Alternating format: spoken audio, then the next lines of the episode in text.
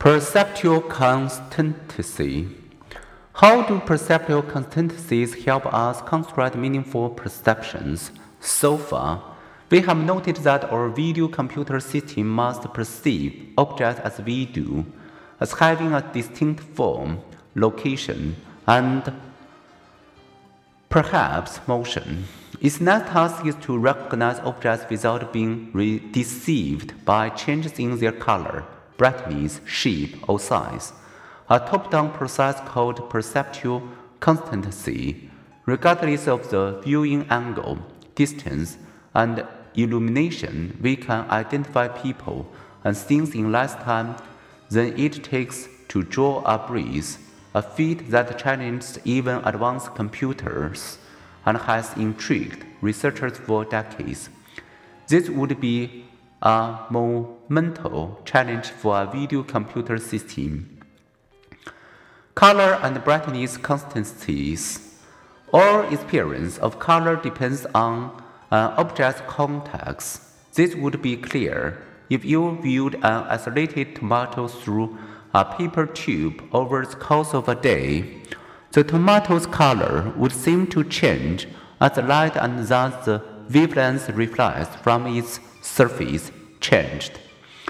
But if you view that tomato as one atom in a salad bowl, its color would remain roughly constant as the lighting shifts. This perception of the consistent color is known as color constancy.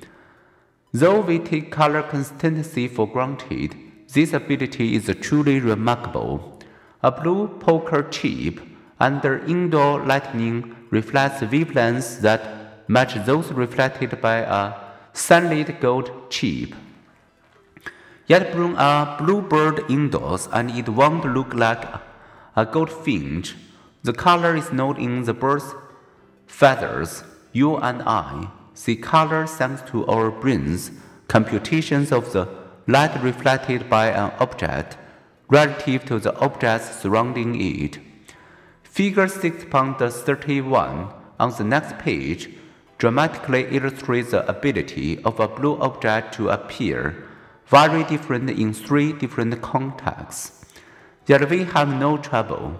See these disks as blue, nor does knowing the truth that these disks are identically colored diminish our perception that they are quite different because we construct our perceptions. We can simultaneously accept alternative objects and subjective realities. Brightness constancy similarly depends on context. We perceive an object as having a constant brightness even while its illumination varies. This perception of constancy depends on relative luminance. The amount of light an object reflects relative to its surroundings.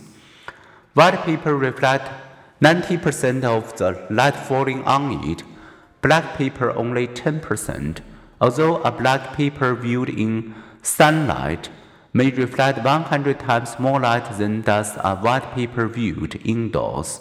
It will still look black. But if you view sunlit black paper through a narrow tube, so nothing else is visible, it may look gray because in bright sunshine it reflects a fair amount of light. View it without the tube, and it is again black because it reflects much less light than the objects around it.